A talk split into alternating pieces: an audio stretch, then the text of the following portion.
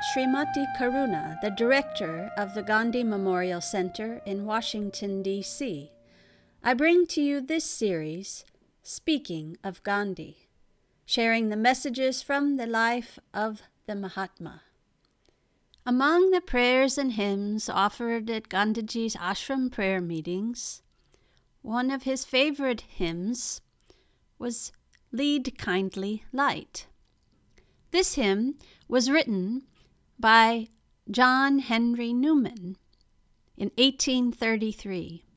The words of the hymn were usually sung to the tune composed by John Bacchus Dykes in 1865. As a young priest, Newman became quite sick while in Italy, and he was unable to travel for some time. It was said that he sat down on his bed quite depressed when his nurse had asked what ailed him, and all he could say was, I have work to do in England, and he ached to go home, yet he did not have a means to get home. He was kept at Palermo for three weeks and began to visit the churches, and they calmed him somewhat, though he did not attend the services. At last, he got off in an orange boat bound for Marseille. They were becalmed for a whole week in the Straits of Bonifacio, and he said it was there that he wrote the lines, Lead Kindly Light. The poem was actually titled The Pillar of Cloud and was first published in the British magazine in 1834 and later republished in Lyra Apostolica in 1836. According to the book of Exodus, a pillar of cloud guided the Israelites by day during the exodus from Egypt. The pillar of cloud is traditionally paired with the manifestation of the divine presence by night as the pillar of fire, which provided light. This was so they could travel by day or night. Gandhiji reflected on this very imagery of the pillar of cloud and fire. He said, My firm belief is that God reveals himself daily to every human being, but we shut our ears to that still small voice. He said, We shut our eyes to the pillar of fire in front of us. On February 10, 1908, Gandhiji was only a young lawyer at the time, only 38 years old, and he was cornered by a gang in Johannesburg. These individuals beat him so badly that he was unable to speak because of all the cuts and welts on his face. His friends took him to the house of a Baptist minister, Joseph Doke, and Gandhiji could only signal for a pen and paper. It is said that he wrote down these three requests. The first was about his struggle for Indian rights in South Africa. The second urged the Attorney General to release his attackers without charge, for Gandhiji had forgiven them. And the third request asked Joseph Doke's daughter, Olive, to sing his favorite hymn, Lead Kindly Light, while he rested his bruised body. Listen now as Steve Bauer reads from the very expressions of Mahatma Gandhi in relation to this beautiful hymn, Lead Kindly Light. How well I remember the joy and peace and comfort that music used to give me when I was ailing in a South African hospital. I was then recovering from some hurts I had received at the hands of some roughs who had been engaged to cripple me, thanks to the growing success of my passive resistance campaign.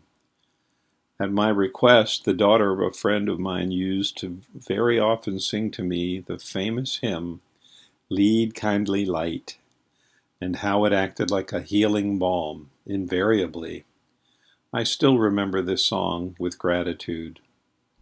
The Reverend Charles Freer Andrews, a good friend of Gandhiji's, once described him at Phoenix Ashram in January of 1914 in the following way. Charlie Andrews wrote, The strain of a long day of unwearied ministry among the poor was over, and Mahatma Gandhi was seated under the open sky, tired almost beyond human endurance. But even at such a time, he nursed a sick child on his lap who clung to him with a supreme affection. A Zulu girl from the school on the hill beyond the ashram was also seated there. Gandhiji asked me to sing Lead Kindly Light as the darkness grew deeper and deeper. Even then, though he was much younger, his frail body was worn with suffering that could never be laid aside even for a moment. Yet his spirit within was radiant when the hymn broke the silence with its solemn close. And with the morn those angel faces which I have loved long since and lost a while. I can remember, said Charlie Andrews, how we all sat in silence when the hymn was finished, and how he then repeated to himself those two lines which I have quoted and with the morn those angel faces smile, which I have loved long since and lost a while. Gandhiji once wrote to Vinoba Bhave on March 10, 1947, the following words, which you will hear read by Steve Bauer. In my daily prayers, I earnestly pray to God to lead me from untruth to truth. Isn't the same idea conveyed in Lead Kindly Light? In 1957, Marian Anderson, the famous American contralto who had been touring Asia, sang Lead Kindly Light at the Gandhi Memorial in New Delhi, India. She said of Gandhiji that his life was as a beacon which shines ever bright to those who need it most. Listen once again as Steve Bauer reads the ideal and expression of this beautiful hymn in the words of Mahatma Gandhi.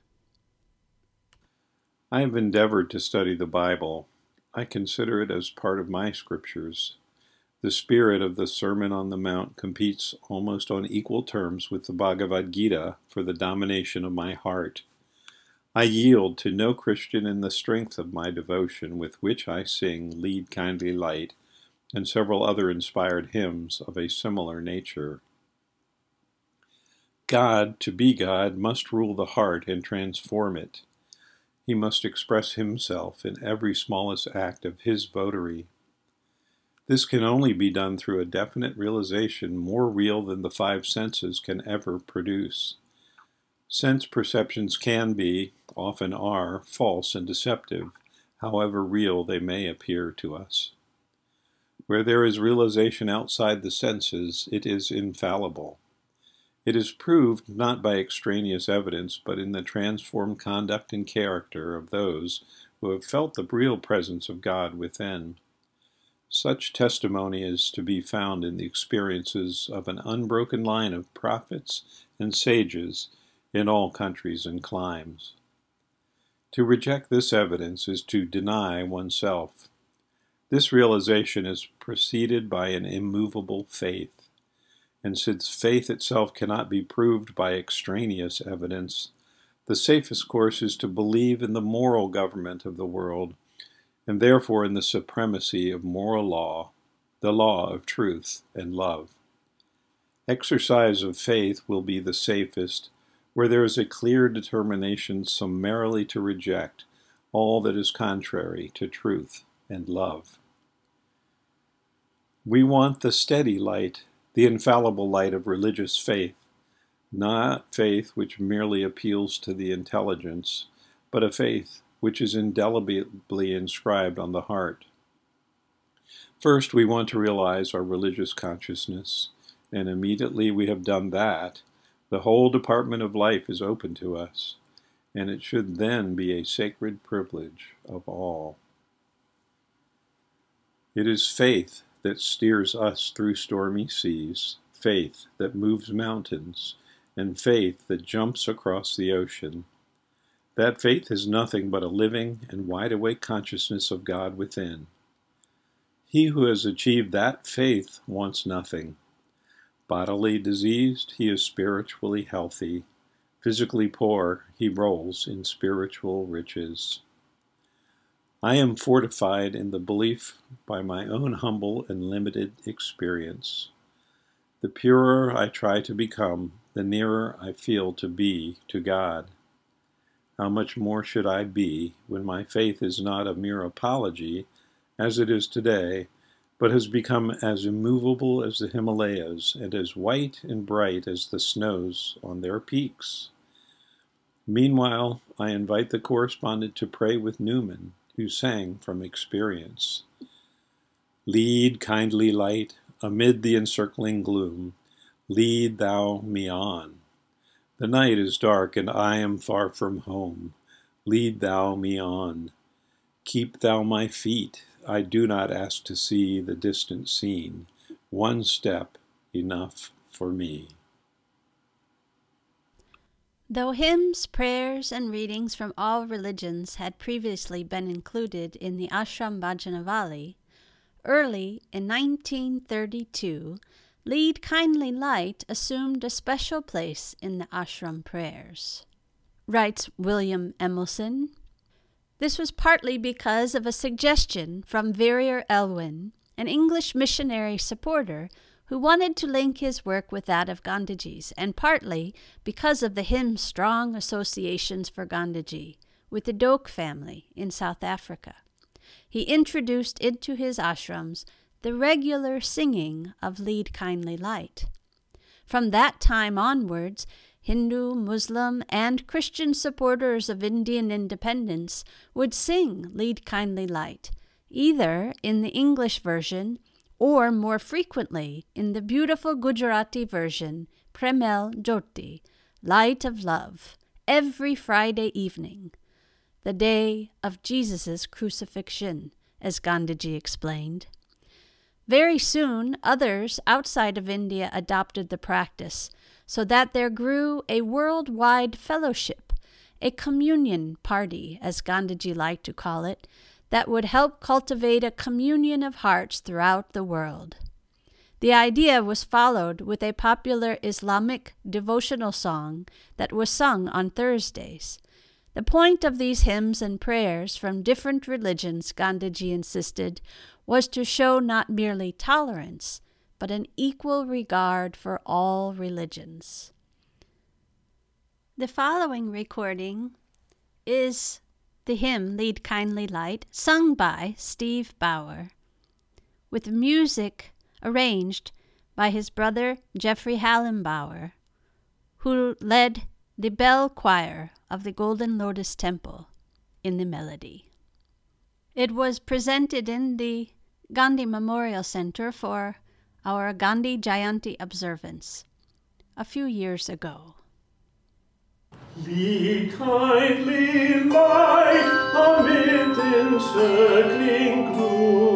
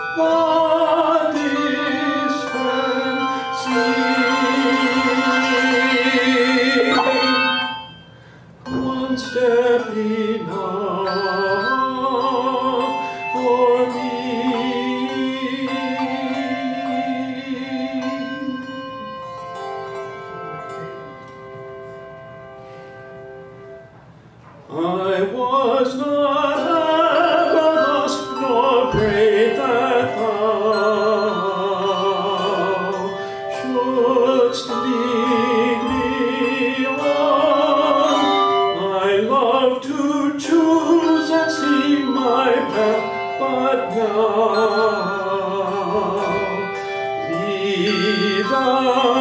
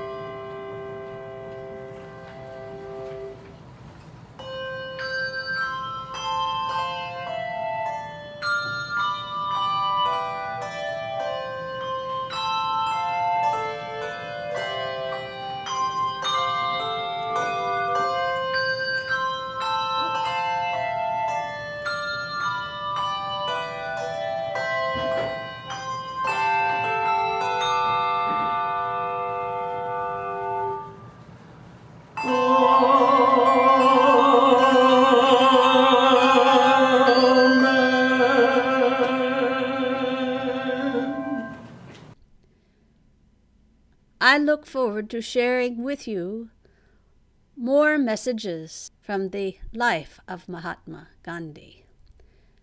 As he said, My life is my message. Vaishnava.